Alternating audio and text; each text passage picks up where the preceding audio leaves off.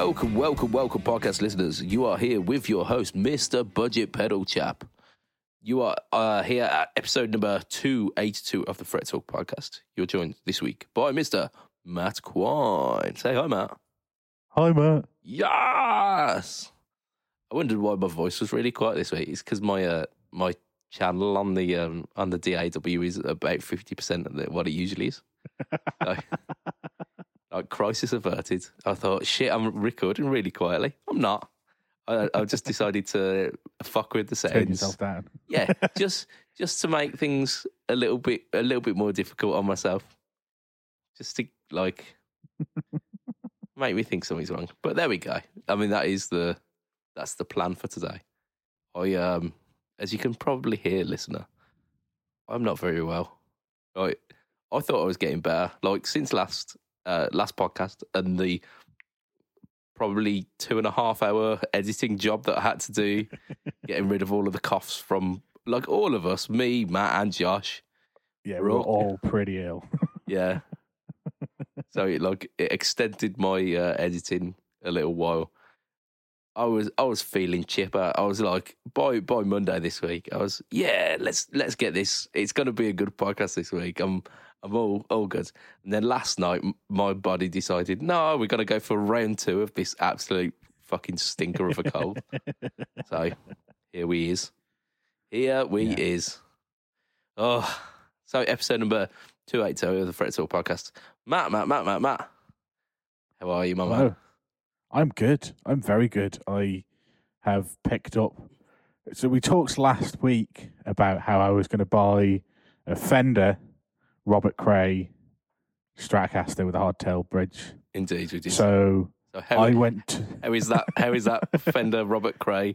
Stratocaster? So I went today from my house at lunchtime to the local carrier service that deals with all of your branded carrier services, DPD, FedEx, all of those, DHL, all of those ones come to one company on the Isle of Man called Manx Independent Carriers. So I went to their depot because they tried to deliver a guitar yesterday, and there was nobody in, so they weren't going to do it. And in the box that this guitar came in, it was a Fender box, and inside that box was another Fender box. Very good. And inside that was not a purple Robert Cray Strat, because... Oh, so you went for the silver one because it was a bit cheaper. I'll get you. No. So basically, yeah, I looked at the purple one and I rang up the shop that was selling the purple one. They're like, really sorry, but literally the minute we posted it, somebody said they wanted to come in and try it the Saturday before the last podcast released, and they bought it. So... That was gone. It was never meant to be. And the silver one was HSS, so I didn't go for that either. Oh, okay. So I, was doing what everybody does when they can't get the guitar they want. They scour the internet for other guitars that they've been talking about for the last 18 months. Mm-hmm. And I was on Reverb, and it was lunchtime. No, probably lunchtime at work, I would say, I think. Yeah, I'm pretty sure it was, and... So you finally snagged yourself that Gary Clark Jr. we were talking about. No, it's not an Epiphone. I was scouring the internet and I saw, for the same price as the Robert Cray, I saw a triple single coil Nick Johnston white Strat. Yes. Which is with a ebony fretboard, which in my opinion is the best finish that they do. The I don't know what the white they call it. It's the same as Arctic White that Fender do, but it's officially not, because it's not Fender, even though it's a Fender-owned company. I think Schecter. Are they? I'm pretty sure they're under the. Pretty sure it's Gretsch and Schecter. Okay. It's not Arctic White, because that would be confusing. Yeah. So whatever Arctic White is, but yeah, it's that with a mint pickguard, which I thought might irk me, but actually I think it looks really cool. Yeah. And it's yellowed or aged pickups and knobs and the pickup selector, whatever you call the thing on the end of that. Yeah, the bell end. But yeah, absolutely, yeah, aged bell end. But yeah, so that's a description of me. That is. But yeah, I went out and picked that up today, and oh my God, just incredible. Everything you've hoped for and more. Yeah, I pulled out the box, and obviously it's been in warehouses in the UK and the Isle of Man for probably the last 5 days, 6 days. So absolutely freezing cold. Like, it was getting, you know how they get a little bit damp when they come out into the warmth. So I was just like, do you know what? I'm just going to leave that next to the sofa on a stand, just leave it. And I went back to it an hour later, and it acclimatized, and picked it up and had a 20-minute noodle in my... I say in my lunch break, it was in another break that I decided to take because I had a guitar here. Yes. It just plays so well. It's very different to a Mexican Stratocaster. Very much. Like, Mexican Stratocasters they're still towards that kind of vintage leaning, aren't they? It's like a modern accoutrements, but it's very much taking its cues from the traditional Fender style. Yeah, and this is like all of the things that you want from a traditional Fender, in that, you know, you've got your three single coils, and you've got the shape, but instead of having the stupid jack socket built into the body that I absolutely hate, the jack socket is, you know, where a jack socket should be in every guitar, and that's in the side of it, rather on the edge, face of it. And then you've got a master volume and a master tone, which just... That's how all guitars should be. If you want four, I'm going to ask you why. Yeah. I sort of get that you might want different volumes from two pickups, but even then, fucking touch the volume control. No, there's some cool things that you could do with the... you turn volume one off, and then you've got a mute switch, or you can just add a mute switch, which is less than an extra volume control, and flicking that up and down, so... Yeah, you could mod the guitar if you want to. Yeah, you could have like a master volume and tone, and then in the space for the other two things, you could have two other completely different controls. Like a flick switch for like coil tapping, so you don't have to have those annoying like push ball pots. You could have like a mute switch. Okay, I'm down with that. Yeah, didn't they do that in like 2015 with Gibson, and people were absolutely livid. I mean, they didn't quite do that, but yeah, they changed from tradition, and everyone went fucking nuts. So, I mean, we probably shouldn't go with Matt decided that it's just master volume and master tone for every guitar ever now, because I think people might get angry. I'd be okay with that. I'll be honest. Like, all the guitars I ever use have a master volume and master tone, and I think I'm okay with that. So yeah, I mean, my Les Paul doesn't, but I wouldn't be mad if it did. Mm-hmm. Like, you know, we were having a discussion before the podcast, weren't we? And we were just saying, like, who is the person that's deciding to put the tone on the neck pickup and the middle pickup? Because on a Strat, you don't have a bridge pickup tone. Literally one pickup that always needs a tone control on it in some capacity. Nah, we're not giving that a tone control. Yeah, all on all of the time. I'm surprised it's even wired up to the volume, to be fair. But yeah, like, who is the person who is going, I need to set different tone values for each of those two pickups? Yeah, I don't think they exist. I really don't. Yeah, said no one ever is basically that. What I don't understand is, like, it took them like 20 years to realise that a five-way pickup selector is the way to go with a Strat. They were like three ways for so long. At that time, why didn't they just go, let's bin one of these tone controls off and just do tone for everything? Like, the other one, the volume is for everything. Why not have tone for everything? But yeah. Yeah. So, I mean... Yeah, that's great about it, and just like having the modern features, the roasted makeable neck feels so good, and it's not. I wouldn't say it's a satin finish, but it's not like high gloss. Like it's not like your modern Fenders where you just stick to it. Yeah, it's like a kind of thin satin, isn't it? Like a almost like a polished satin finish. Yeah, and it's just that feels great. Ebony is my favourite look on a fretboard. They feel great, and just the darker the fretboard, the better for me. And this is like, and it's gone one more in that they're not even like mother of pearl inlays or anything. It's some brass rings, like brass coloured circles. So it's like completely dark and just looks incredible. Locking tuners. It's just all of the modern accoutrements that make playing so much easier. Yeah, with the vintage sounds that you're looking for, and the mods you'd make yourself, isn't it? The all of those like little bits you'd change. It's already all been done for you. The fretboard's a bit flatter as well. I think it's like a 12 or something like that. I think it's a 12-inch. Yeah. So it might even be a compound 12 to 14. Oh, something that I was looking at in December was a compound 12 to 14, and I can't remember what it was now, but I think it might have been the Nick Johnston's. There you go. I remember it because I played one, as we've mentioned on the podcast before. I played one about 2 years ago, something like that, and it blew me away. It played so well. Like I went there to try it with Yeomans, who was looking at it, and I said to him at the time, "If you don't buy this, I'm walking away with this." It was that good. Like I wasn't even in the market. Neither of us did on that day. Which is a massive regret, because I think I'd still be playing that to this day. Yeah, if I was ever was in the situation where I had to sell all my gear and go down to a single guitar, I know for a fact that I would just get the HSS Nick Johnston. I'd get Shell Pink, or like the only thing that puts me off the neon orange one is the fact that they don't do it with the ebony board, which I think is so disappointing. But I don't know whether it's a special run or whatever, but they only do it with the roasted maple board, which I'm sure is lovely, but...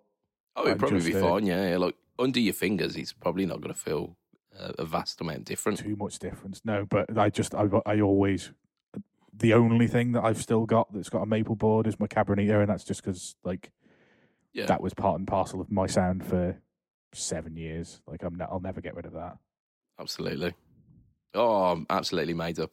I am just equal parts made up and jealous, because it's one of those that I've been pining after for quite a time as well. Yeah, and I plugged it into my Simplifier this evening with the Preacher by Yeomans, and with a Hot Cold pushing it every now and again, and just some fantastic tones. It is that classic Strat sound, but with all of the things that makes a modern instrument a better instrument than something. People talk about innovation in it has to be all brand new things. You can just get rid of the mild irritants from the old things, and I think that's better innovation in my personal opinion. Yeah, it's refining, isn't it? Yeah. You don't need to innovate for the sake of innovation. Yeah, I don't need wonky frets. I don't need slightly less wood. You don't need to chop the head or chop a section out the back of the guitar just for the sake of it. It does nothing for me. I quite like the aesthetics of traditional looking guitars. The headstock on this I actually really like. I hate massive batwing, or whatever they call them, the stupidly big fucking sailboat headstocks from the, was it 70s that they had, the stupidly big ones, the Fender? Oh, the CBS. I love the big fatty fat stuff. I love them. Whereas this is not quite a Fender shape, but it's so close that you don't even notice when it's just, sat in a corner. Yeah. You would the Joe Public wouldn't notice that the headstock was different if there was somebody playing a Fender next to you. Oh, Joe Public wouldn't notice if you were playing the Harley Benton. Let's face it, you could be playing the cheapest 90 quid's Harley Benton knockoff. Not saying it's a bad guitar, but you could be playing that, and 9 people out of 10 would go, "Oh, that's a Fender guitar, that isn't it?" Yeah, kind of. But yeah, no, I'm absolutely made up with it. I was mildly worried because I didn't although I've heard the pickups on YouTube, that means nothing. You can't tell what the sound of pickups is going to be like through your own rig. And yes, I haven't tried it through any of my actual amps. I've only tried it through headphone amps at the moment. But hopefully having a band practice next week so I can turn it up loud. I think probably through the Origin at that practice, and have a bit of a play at a bit of a louder volume. Yeah, you'll have to know. Let us know how you get on with that, because I think we're all waiting with bated breath here with that one. So yeah, but no, it just the other thing is because it's 2-point trem. I actually put the trem arm into a Stratocaster. Yes. And I couldn't tell you. I know that Strat came with a trem arm, but when I sold my Mexican Strat, I couldn't find the trem arm. Yeah, and I sold it back to a previous owner, and he didn't give a monkey's. I don't give a shit. Look, I've got a graveyard of trem arms up on this this windowsill over here. There's like a bag that's probably got about 5 different trem arms from various guitars. And at this point, you have no idea which one goes with which. Yeah, like and they'll all be slightly different threads as well. So yeah, I'm not entirely sure that I own all of those guitars that go to those trem arms anymore. So yeah. Well, I do. Yeah, I've got like just a bag of trem arms. Yeah, I mean, I can't see me ever using the trem system on this, but it was nice to put a trem bar in a trem system and it function and not like you could be pretty rough with it and it was just going back into tune. Yeah, yeah. The 2-point trem systems are just a better design, aren't they? They're just a better design. They just are. Yeah. And I don't know what the hardware is on the Schecter. I don't know whether it's like an in-house one or whether it's like Wilkinson's or whether they've got like Shallow or whatever. But whatever it is, it's really good. It works fine. Yeah, yeah. That's why the newer Fender Player series have gone to 2 points as well, isn't it? Because they just they work better. Just a better system. Yeah, yeah. They just work. Oh dear. Right. What have I been up to this week? I've done quite a bit. I've been a busy boy. Because I had that period of time where I thought I was okay and didn't think that I was going to be ill again. So I worked my little bottom off. At the end of last week, there was the SD1 versus the Joyo Sweet Baby on the No Talk or Tone versus, which, like, who knew that it would be like a real kind of Marmite thing, really divisive. So many people like gunning for the SD1, but so many people absolutely backing the Sweet Baby as well. It was fairly, when I voted, it was like 1% or 2% in it. It was like 51-49. I don't know that it stayed that way, but like personally, I really didn't like the Joyo, but I can totally get that people really don't like SD1s as well. So like. Yeah, I'm not surprised it was divisive because they're similar sounds, but not so similar that they're basically the same thing. Yeah, I mean, they're not aiming at the same sound is basically the long and short of it. But the sounds that you get are quite similar. Yeah. Yeah, I think the Joyo's a bit more mid-rich, a bit more compressed. Oh, in fact, actually, no, it was the SD one that was more compressed. Like the SD one got more compressed earlier on. But had more of a kind of a high-end detail that the Joyo didn't. And it's not to say that you couldn't get that out of the other one and vice versa, because the tone controls were set in a very kind of neutral position on both of them. So with a bit of tweaking, you could probably get arguably, quote-unquote, better sounds out of them. But it was just like a quick comparison between the two. At the moment, it stands at 50-50. Bloody hell. Yeah. So it is exactly down the middle, people loving the SD1 or the Sweet Baby, which, like the SD1 you expect, it's a classic. It's one of those pedals that even if you're not a like particularly bluesy guy, I would say that you need to own an SD1 at some point in your life. I'm going to jump in here and say I've never played an SD1, let alone owned one. Whoa. But I'm going to... I mean, I've got an Antares, which is like... It came from that, didn't it? Yeah, it's like the lineage of that. So, like, for yourself, you probably don't need one because you've got, like, the next evolution of it. But, like, I wouldn't... Like, if an SD1 came up, like, 25, 30 quids locally, I'd say... Absolutely get it and give it a go. Yeah, just give it a go. Because why not? Like same with the DS1. It's got that classic heritage that you can argue, even if you've got no use for one, you need to try one just as a kind of reference point in your head. So like, massive hats off to the Joyo for actually standing up against something of like such magnitude. Yeah, that's long. It's to say the SD1 is a pedal with a lot of history and a lot of years of support behind it, whereas the Joyo is, I assume, less than 5 years old. Yeah, it's a bit of a newcomer, and that's not to say it's a unique design, but I mean, because it's Joyo. Come on, it's those guys. But they've done a really good job of it. So, hey ho, we'll see. So I've done that recently as well, like literally maybe yesterday. What day are we on? We're on Wednesday at the moment, aren't we? So yesterday. Sure, yeah, Wednesday. I don't know. I just don't know anymore. I released a video. Time is a thing, right? It is. Tell me about it, man. Tell me about it. I'm still not recovered from the Christmas period. Yeah, you're in that kind of weird limbo. Yeah, where no day is the same as what it should be, so therefore they're all the same. Yeah, that's it. It's a day. It's definitely a day. I can feel that. Like, time is marching on. But what day? Well, fucked if I know, mate. So, yeah, K-Line Chorus was released yesterday. And that got quite a bit of nice attention. You saw it as well, didn't you, Matt? I did. Didn't make you feel woozy? No, absolutely fine with Chorus. So this one's fine. Like, out of the two, I would have said Chorus would be the one, but who knew? No, it's a pretty decent sounding chorus, isn't it? Like, especially, like, I don't like choruses that are just that 80s sound. Yeah. So I know you could get that 80s sound with it, but it also had the mix and depth controls that really kind of are, I would argue, a must on chorus pedals. And a lot of manufacturers seem to disagree with me.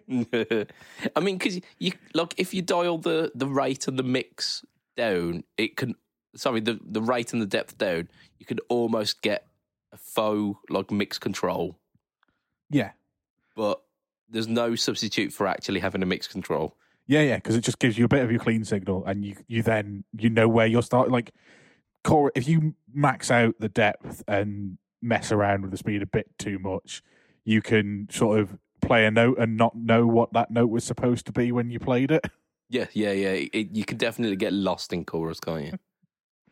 Yeah. So it's. I find, so I run, like, obviously my Analog Man is a bit more expensive than the K-Line, but, like, I run the mix at 50-50, so you've always got half your clean signal in there just to kind of, and anything else is just over the top and kind of sits higher in the mix and just yeah. So it almost affords you that opportunity to run the rate and the depth at a higher setting. Yeah, you can get a bit more aggressive with them, for want of a better word, just run them a bit more spacey. Yeah. But yeah, you've still got the kind of the note definition, and you're not getting the horrible pitch interference. So yeah, I get you. But I think the K-Line was dialed in very well. Like, they've dialed in the sweep of each of the controls to a point where... Yeah, definitely. Sorry, I realised I was nodding, and that's no good to the listener. Yeah. Yeah, no. I was really impressed with that. Yeah, so possibly out of the lot that I've done so far, I'm saying here, possibly my pick of the lot. It would be the cheap chorus that I would put up against the Afterglow. Oh yeah. Remember I don't like cheap chorus pedals. That's why I've spent £250 on an Analog Man. But the Afterglow was close enough that, you know, if you need a second board, and this I would put in that same bracket of it's certainly not competing with, like, a couple of £100 worth of pedal, but it is enough that if you need something for a second board or you use chorus for two songs, I'd pick one of these up probably. Yeah, absolutely. And the footprint on it's tiny as well, so it's very, very space efficient. So if you are using it for two songs, then this is, like, it takes up enough space to justify it. If you're, that's assuming you're not using a Line 6 M5, which again, everyone should be doing. Yeah, no, everyone should run one of those. Absolutely. I mean, I say this, I have an M5 and I don't have it on my gigging board, so I'm a hypocrite. You should at least have it in the front pocket of your pedal board case. I should do, yeah. I should have a lot of things in the front pocket of my pedal board case, like spare strings and a spare cable. Have you not even got a spare cable with you when you get? Don't think I do. Oh my God. Like, I bring a spare microphone. I literally have a wireless system, two spare cables, spare strings, a spare guitar usually.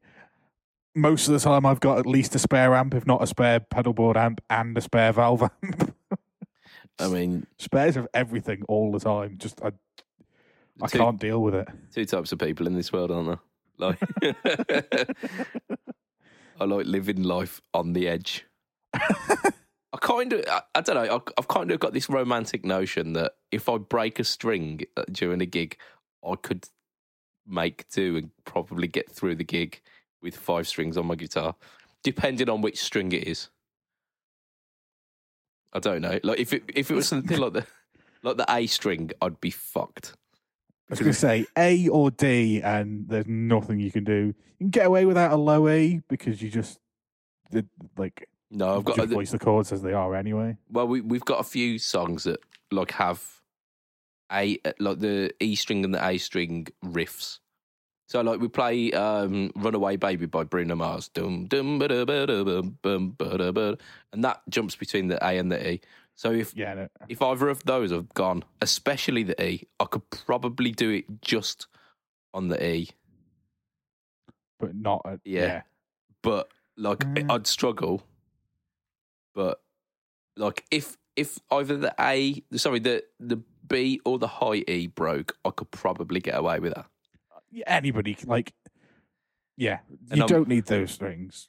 And I'm holding on to this romantic notion that like Billy Big Bollocks over here will break a string at one gig, and then we'll be able to just like boss it through. Do the rest of the gig with five strings. Yeah, it's not going to work like that. It's going to be the G that breaks, and then I'm absolutely fucked. What am I going to bend now? That's it. I suppose it's going to have to be on the B now, isn't it? Whatever it was, it's an octave higher. Oh, dear. Yeah, so, yeah, seat in my pants kind of guy, and you're very much... yeah, have spares of everything. I can't, I can't be dealing with it. Have it all planned for. Yeah, I should probably do that. I might put, like, an emergency box in my car where I've got, like, an extra couple of... like a pack of strings, a couple of cables and whatnot, and just keep it in the boot of my car the entire time. Yeah, I mean, to be fair, like I don't have a spare valve amp in the venue. That's in the back of my van. Yeah, I don't bring all of my amps into the venue. That's like going too far. And like sometimes I leave my cable box in the back of the van if there's no space. So again, like I need to go out for strings or cables or anything. But like, yeah. Yeah, I mean, it's much less a travel to the back of the van, which is in the car park, than it is having to drive home. Yeah. So, which is exactly what it would be for me. And usually that's an hour and a half. No matter where we're gigging, it's an hour and a half away. See, I live on the Isle of Man. There's nowhere on the Isle of Man that's an hour and a half away. You'd struggle to drive for more than 45 minutes without going through the same town twice. Yeah, I've lapped here. What's going on? Right, yeah. So, K-Line Chorus, I've done the SD1. I will mention what's coming out, what will have came out by this point, but we'll talk about it next time, which is the Demon Effects King Spark, which, according to our good pal, Mr. Simon of JSA Effects, is... a Demon Effects designed pedal. It's not a clone. Demon Effects haven't cloned something. What? Well, we'll talk about this next week. Does he mean they've changed some values, or does he actually mean it's a not clone? Yeah, look, it's not actually based on a specific pedal, but I kind of got a sneaking suspicion I think it is, and you'll be surprised. Okay. But we'll talk about that next week. We've got a hot take to do. We've got a hot take, which, my gosh, this was an entire dumpster fire of a hot take. This, like the hot take itself, weren't too bad. It's the the poll that was in the Fret Talk podcast. Penis, penis, penis, penis. Yeah. And we've got 3% penis, which I think since the last time that I put a poll that was that had open options, that became the podcast title. It was something like 2% penis. But yeah, so a lot of, like, this was a controversial hot take as is, because there's a lot of people who hitched themselves to the wagon of Dimebag Darrell and Pantera, which, yeah, fine. If that's what you want to do, all good. That is your choice. But there was a lot of, like, piss taken with this poll. So basically, we're gonna boil it down to the actual winner, but we'll talk about some of the options as well. So the two options were "Dime It Baby" or "I wouldn't pay a dime for that tone," and that "I wouldn't pay a dime" won. I think it was not by much though, wasn't it? Yeah, it was by 4%. I genuinely, if you'd have locked this and not had the other options messing with the percentages, I would have put 25% supporting Dime, maybe, if you're lucky. I wouldn't have had it anywhere near 50-50. Yeah, I think it's been kind, hasn't it? So we've got to talk about some of the options, because some of them were fantastic. I mean, you had some really, really odd ones. I mean, we were talking about Zach Wilde cashing in on the profitable legacy. Controversial, maybe. Andrea Brimson put in, yeah, but Randy too. I think you got outvoted with that one. There was Oliver Basque, who just put the words metal zone because the internet and a guitar forum, of course. Indeed, yes, indeed. And we had who's this? Who wrote the word penis? Oh, it's Mr. Matt Quine. It's the law. It's the law on any open poll you find on the internet. Here we go. We had someone who took the poll a little bit too seriously. His tone wasn't awesome, but Dime proved that great musicianship is more valuable than $, gear. I mean, Oliver Forth. That is an actual opinion. That's sure. Not what we do here. How can you be controversial about statements like that? No, yeah. Back off. Yes, and there was 3% of the votes. 15 people had voted for most racist tone in history, which is almost the top of my choice for this.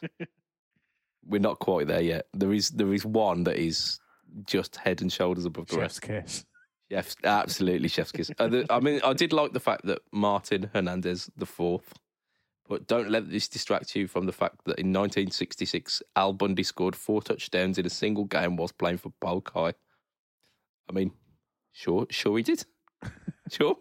I'm not going to fact check you. Yeah, I'm okay with that. Let's see how many, like, that got 2% of the votes as well, so seems like people were on you with that. Digital modeler's worst tone in history. Okay. This, I'll save that one for last.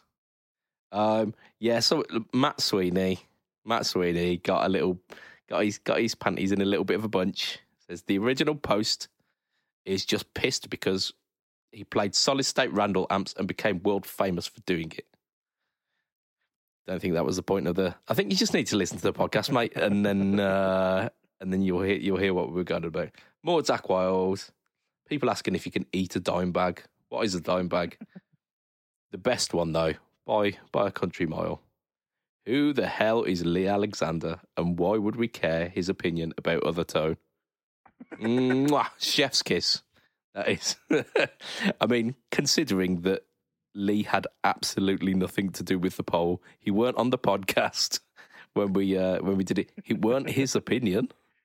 And Lee gets the flak for it. Just, excellent.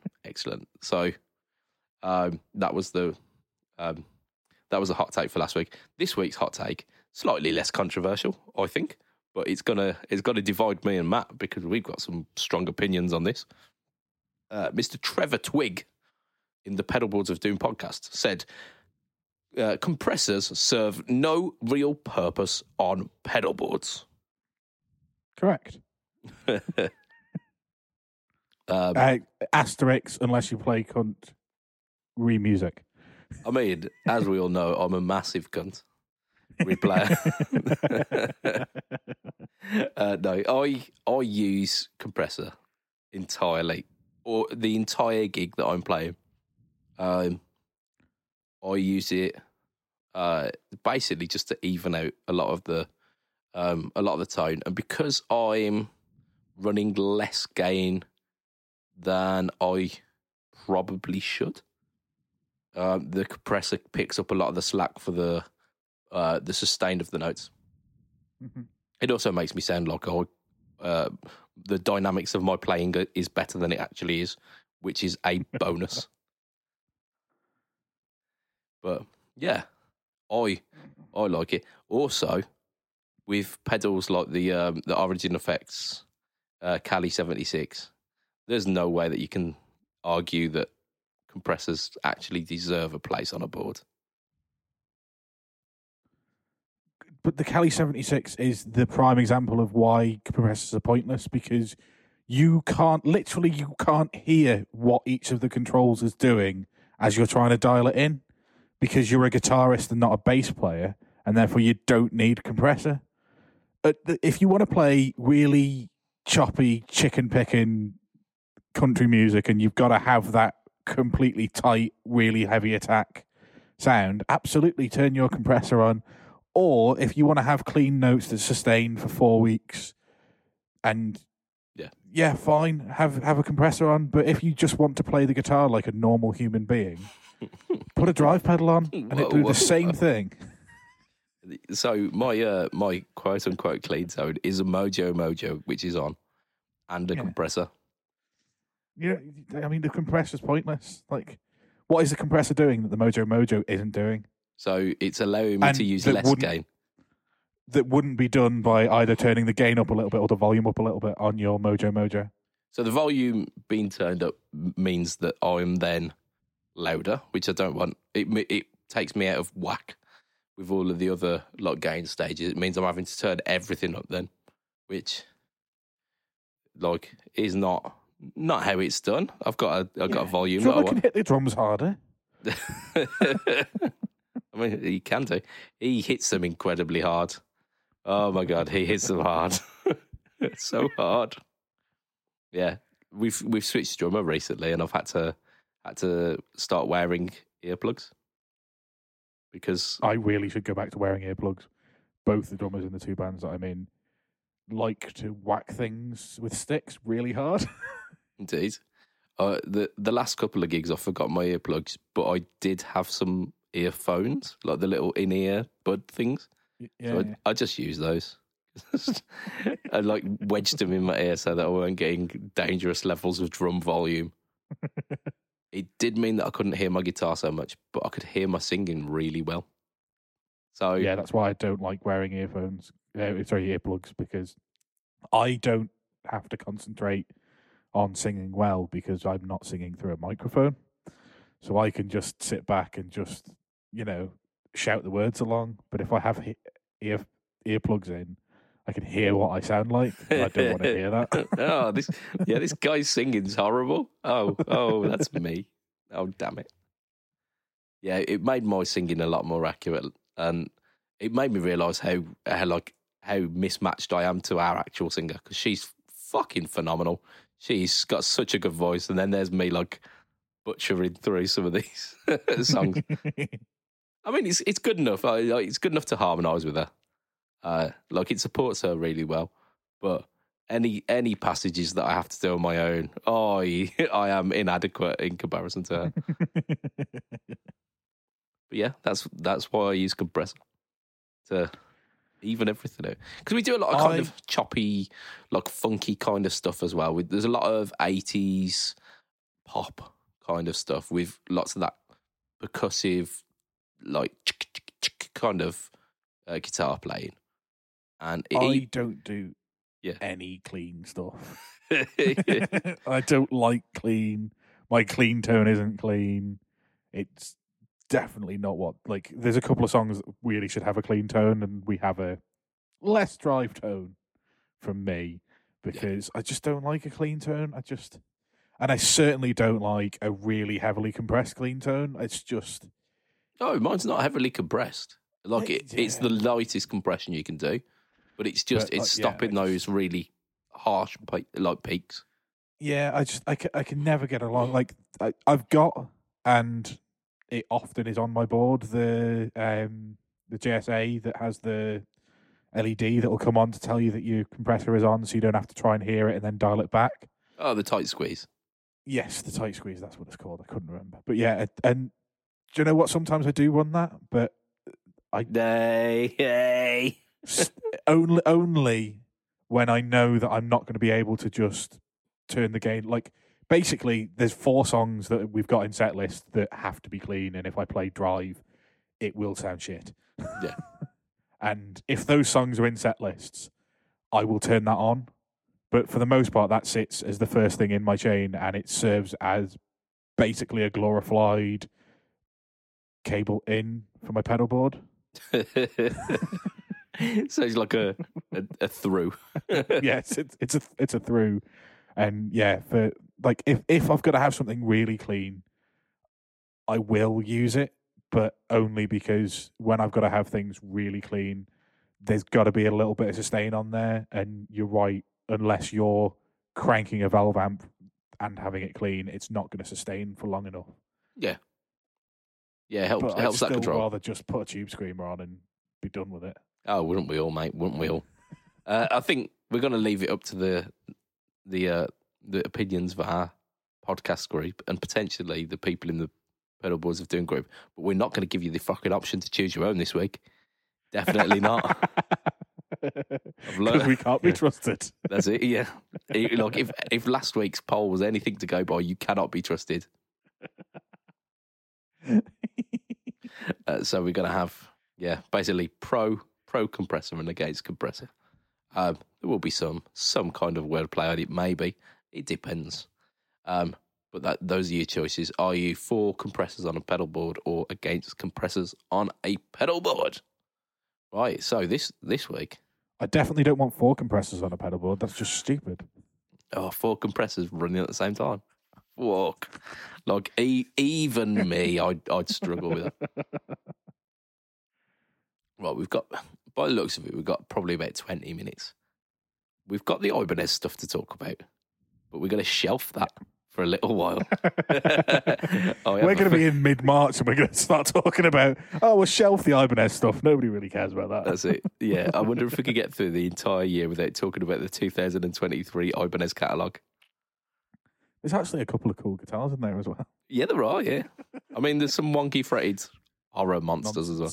Yeah. And there's that pedal as well. But we'll talk about that. We'll potentially talk about that in a bit. First of all, we've got a discussion topic from one of our new forum members, Nick Scott.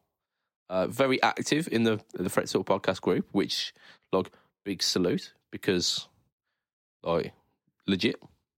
But one of the things really, really struck me, and I thought we've got to have this on the podcast.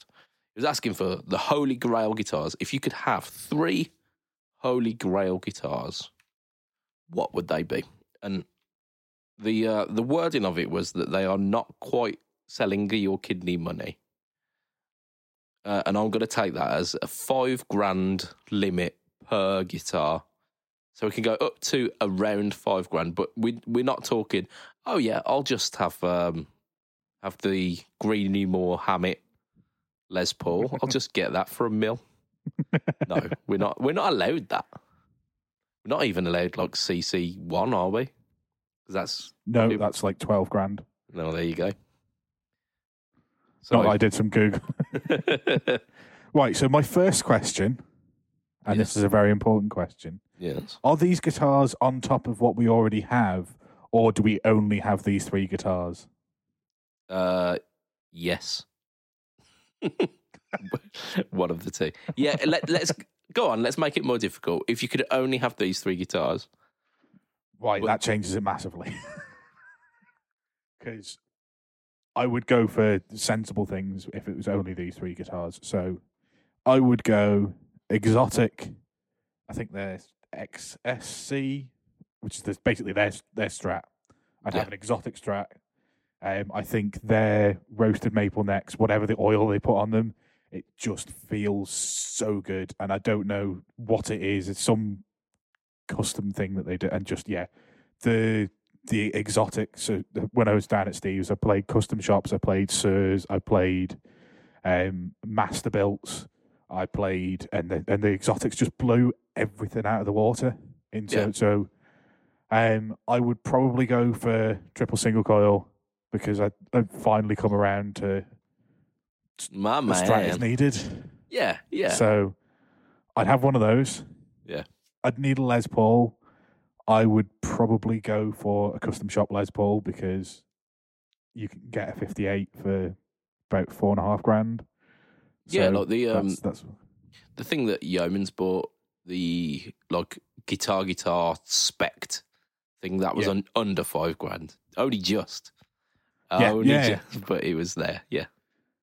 So I've now covered off all of my bases really with a Strat and Les Paul. You're not having a bass, are you? No, not. Look, I've covered basically all the gigs I could ever do. I could cover with a Strat and a telly would be nice, but you can do with a Strat and a Les Paul. Yeah, pretty much anything. So you'd want something a little bit not in line with everything else. So I would probably go for a Gretsch Duo Jet. Nice. I think the custom shop one's probably out of my range, but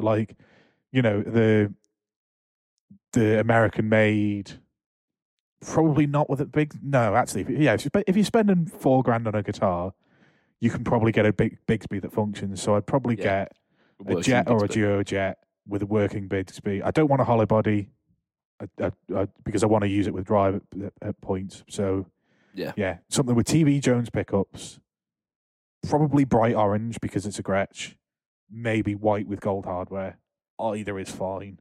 But yeah, just some form of Gretsch with TB Jones pickups, Bigsby. Yeah, the Gretsch Solid orange body is the best one, isn't it? It's just it's the best one.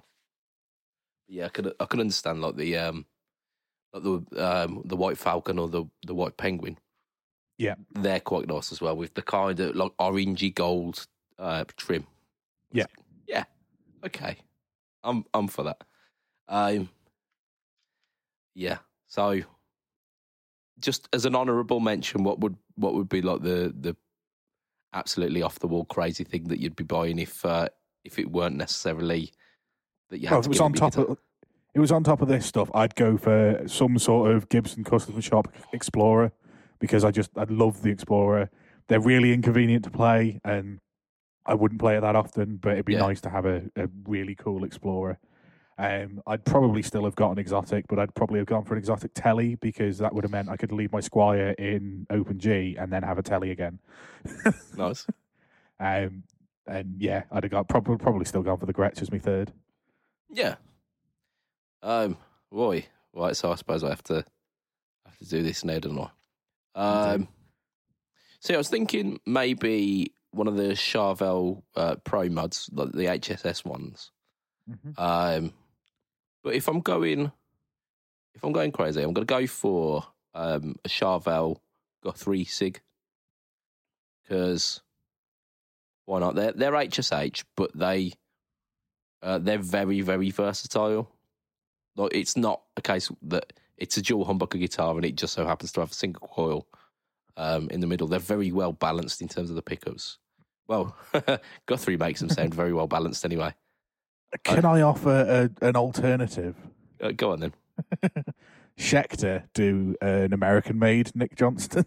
Oh yeah, that's like $3,500. Yeah, go on then. Yeah, I'm having that then. Yeah, sure. You can get that in HSS. Yeah, that's which is what you want. Yeah, I blatantly want an HSS, don't I? I don't necessarily want an HSH. Yeah, go on. I'll go for the Nick Johnston then, but the American one, yes. I think I need a telly. I think I do. And I am going to go a little bit off piste here. I'm not going to go for a telly. I'm going to go for a G&L American made Assat. I think they're the Blues Boy, aren't they? No, the Blues Boy's the ones with the neck humbucker. Just the standard one. Maybe even a thin line.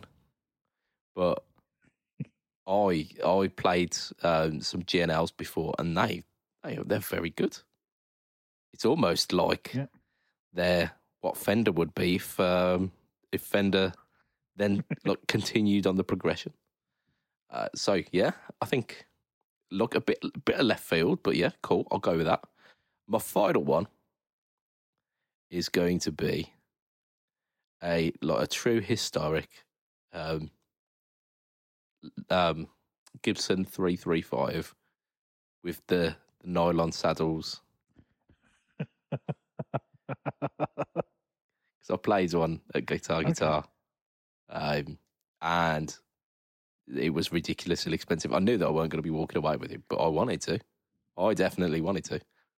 Yeah, the same day that Yeomans bought that very silly priced Les Paul, and I liked that Les Paul. It was very good. It resonated much more with Yeomans than it did with me. But that 335, my gosh, be still my beating wallet. I don't necessarily need big humbucker tones that I can drive the absolute shiz out of. And if I do, the Nick Johnston's got a humbucker in the bridge. So I'm sorted there. I've got my single coil sounds with the G&L, and I've got some sweet, sweet, big fat bucker tones with the 335. And of course it's going to be just a lightly aged cherry red. Yeah, well, it's 335. What else are you going to do? Yeah, it's going to have the block inlays as well, not the dots. Never the dots. Okay, I can get on board with that. But yeah, the ridiculously impractical nylon saddles that will clearly wear away very quickly. Yeah, but it's going to be, of the three guitars that you're buying, it's going to be the one you play the least. Yeah, absolutely. Yeah. So you're fine. Yeah. I'd probably find myself gigging the telly the most, I think. But there we go. Yeah. Even though the HSS strap is effectively what you want to gig, which is why you turn the Variax on occasionally, because you need that one. Yeah. Pretty much. Yeah, I think I would probably end up doing adding a treble booster to my overall board and just running the bridge pickup on a telly with a treble booster and going, that's humbucker enough for me. Yep. That'll do. Fixed it. That's good. Yeah. The pickups in the G&Ls as well sound fantastic. I think I might want a G&L. Damn. Yeah, so those are my my thingies. I think honourable mention. I don't know. I want an SG. I want a 61, the half guard SG. Yeah, it doesn't really matter. It doesn't need to be anything particularly prestigious. Just an SG standard. I think I'll be fine with. Really like SGs. I do as well, but I just they're not as You if you need a rock sound, you think of a Les Paul before you think of an SG, don't you? Yeah, definitely. And I own a Les Paul. I own a Les Paul standard. I don't own an SG. Maybe I should own an SG. Well, you've got the weird SG. I do. Yeah, I've got the Quincy SG that's got it's. And you've got the Vox SG. Yeah. Yeah. Maybe I do own SSGs. Maybe I do. Oh man, yeah, I do. Well, go on. Are we going to talk about Ibanez? We can talk about whichever of the Ibanez you would like to talk about for the missing 5 minutes or whatever we've got left for this podcast. Yeah, we won't do the whole thing. I'm sure we can talk it for a bit more. Yeah. Why not? So let's talk about the Pentone, because that's actually. All the other things, they're just more guitars, which all good. But Ibanez have been making guitars for ages, and these are still more guitars. The Pentone is it's a strange bit of kit, isn't it? So the Pentone is like a dual foot switch preamp, basically, in a pedal format. I mean, it does have preamp written on it, so I think that's what they're going for.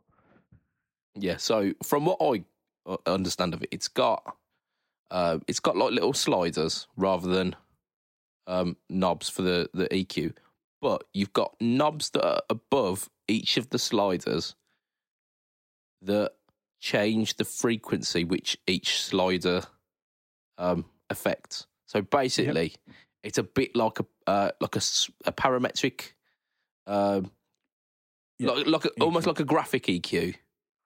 Yeah, that you can dial in on a preamp. You've got an option for a gate and pre and post boosts as well. Yeah, and you've also got a bass and treble knob as well as the graphic EQ. So basically, what we're saying is it's a messer amp, isn't it? Yeah, yeah. But like you've got the option to switch the boost on and off. I think you've got like your bypass switch, and then you've got boost on and off. The pre-boost is on a toggle, yeah, and then the post-boost is on a foot switch. Yeah, okay. But you can, I think, the pre-boost you can also external foot switch it. Quite possibly, there is an extra jacket in. Sorry, what that's for remote for pre-boost. Oh, you can. There's a switch. So the remote can do one of two things. It can either change the EQ or turn the pre-boost on and off. Yeah, there you go. I mean, so that then makes it like theoretically like a 3-channel preamp. Yep. Because you've got like your standard, and then you've got like pre-boost to up the gain, and then you've got the post-boost. As a headroom, basically. Yeah, like as a... Or a power amp stage, kind of. Yeah, I mean, you could absolutely rag the post boost and have it driving to all heaven. I was thinking more of a lead volume jump. No, absolutely. Yeah. But I mean, you run it the way you want to use it. Absolutely do what you want with it. There's like potential for it to... I mean, you could like dial it in with the specific EQ curve that you want. You could even dial it in so it almost works like an underdrive. So you could end up like shelving off like certain bass frequencies, so it almost works as like an amp cleaner. Yeah, if you wanted to. I don't know. Like it seems like it's very involved. Yeah, it's one of those things that I look at and just think I want to run in the opposite direction. Because... yeah, there's a lot of options, aren't there? What the fuck is going on here? But like, yeah, there are a lot of guitarists that love that kind of. I need a 47 band EQ, yeah, and 64, controls for it, and yeah, just I am not one of those type of players, but. They certainly exist. They buy like you say. It's for all intents and purposes. This is like a Meta Boogie preamp, but made by Ibanez. Yeah, or a bit like the Origin drive, where they had like multiple different options for EQ. For everything. Yeah. So yeah, I mean, I've got some mixed opinions on this. I think it's either going to absolutely fall into obscurity, or it's going to be a sleeper hit. I mean, I personally can't see. I don't know who the market is for this, and I also think that it looks like it's aimed at the kind of people who have the Trinity, the Strymon Trinity on their board and spend big money. And I think there's a lot of drive pedals going into that kind of market now. Like you've mentioned the Revival Drive, and there's all the rather expensive drive pedals that have a lot of controls over them. And then you've also got like the Victory preamps. You've got all the preamps that are out there. There's a lot of things in this kind of market, and I'm not sure people think about Ibanez when they're going down that route. I mean, I generally think about Ibanez as they make the Tube Screamer, and that's about the only pedal they do. And I know that's not right. I know that they make other pedals. Yeah. I mean, they've released some absolutely wicked stuff over the years. And I think when they released, like about 10 years ago or even actually more, when they released the Ibanez Tube Screamer heads, it was a similar kind of thing, weren't it? It was like a similar situation where... Are they 10 years old? Probably even more than that now. I vaguely remember seeing one about 3 years ago and going, oh, that's weird. Have Ibanez gone into the amp market? Yeah, and it's that kind of sensation, isn't it? Where people go, oh, that's strange. Ibanez don't make amps. Yeah. But actually, like, for a lot of people, that kind of amp would have been absolutely ideal. Because it was like a really nice pedal platform, like really clean pedal platform. And then you could boost it with like a Tube Screamer style circuit. In the head. Yeah, like all built in. So it already had like a, maybe a lead boost that you could have or even just as like a drive, like an additional drive on top of the nice kind of low wattage tube amp that they built it into. But it never really took off because people were like, Ibanez are making amps now, what? Yeah, where's the guitar with the handle in it? Yeah, I mean, it's that they are the people who make that guitar. The fact that it's not a ridiculously high-powered, high-gain head, I don't know. I've not heard this actually, so it could be absolutely phenomenal sounding.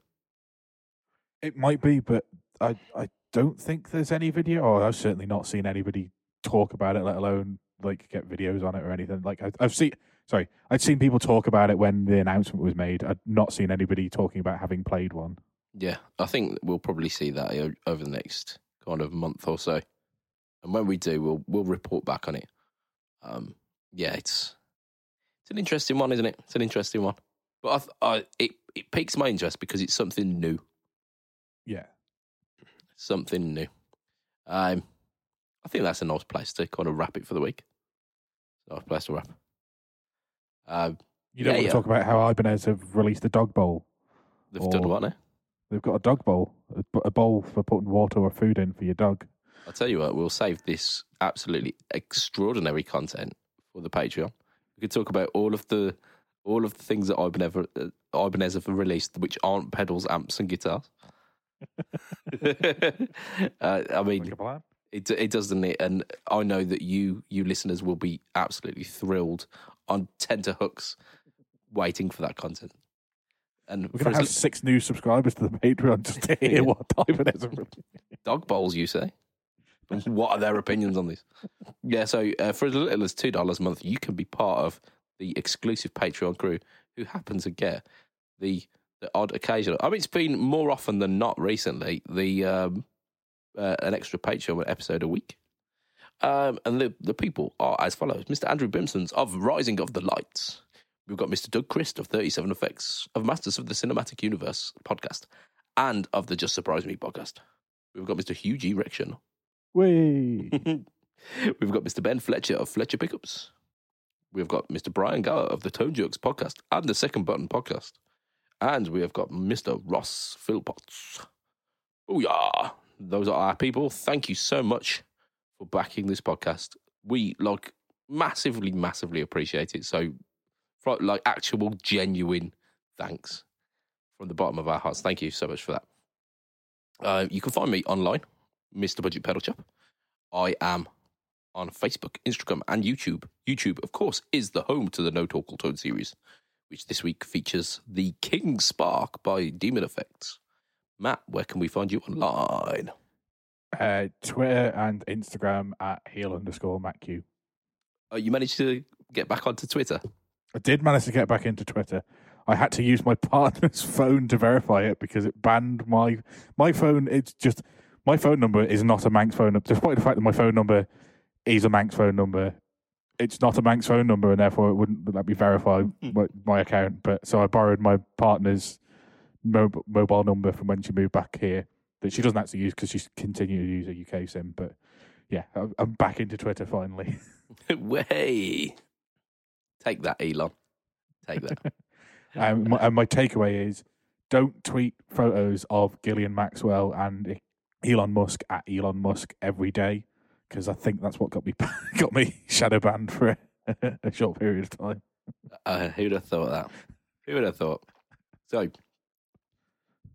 from myself, Mr. Budget Pedal Chap, from Mr. Matt Quine, say bye, Matt. Bye, Matt. It will be a tatty pie and good night for this week. Bye.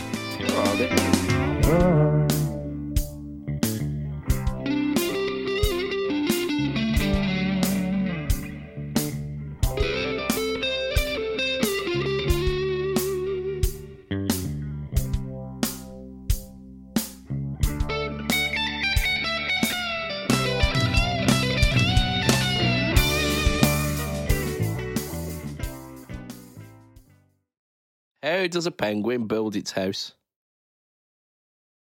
I don't know. How does a penguin build its house? He glues it together. Of course he does. Of course he does. Yeah? Yeah, we can have that. He glues it. It's fucking shit. But it's a joke.